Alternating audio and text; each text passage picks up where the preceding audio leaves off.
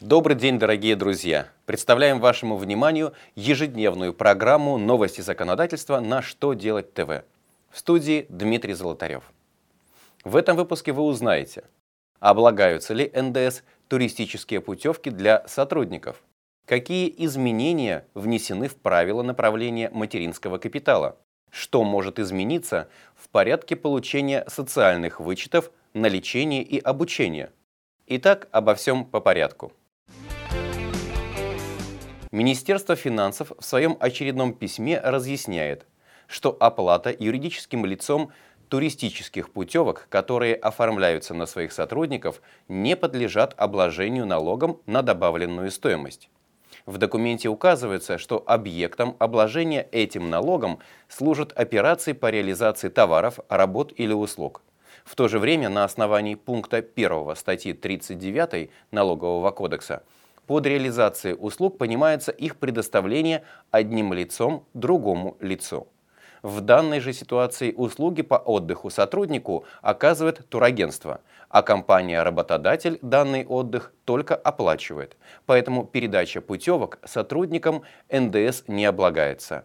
А сумма входного НДС туристической путевки, приобретенной для работника, также не принимается к вычету.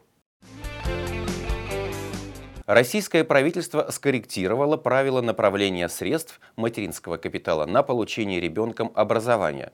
Теперь выделяемую государством помощь можно расходовать на платные образовательные услуги и другие сопутствующие этому цели.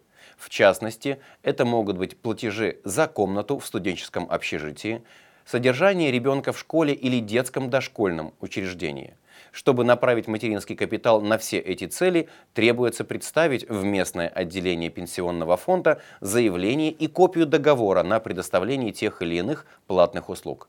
Деньги на все эти нужды будут перечислены в безналичной форме.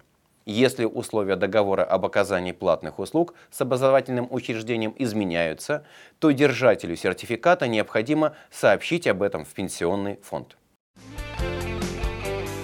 подготовлен проект закона, вносящего изменения в статью 219 Налогового кодекса. Эта статья регулирует порядок предоставления социальных налоговых вычетов. Поправки упрощают возможность получения налоговых вычетов на лечение и обучение.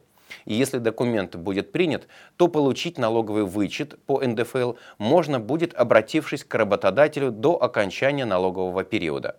Однако для этого потребуется соблюсти одно условие – налоговый орган обязан подтвердить право налогоплательщика на получение данного социального вычета. Если после того, как работник подал заявление на получение вычета, работодатель удержал НДФЛ и не учел заявленный вычет, то сумма излишне удержанного налога должна быть возвращена налогоплательщику в порядке, определенном статьей 231 Налогового кодекса. На сегодня у меня все.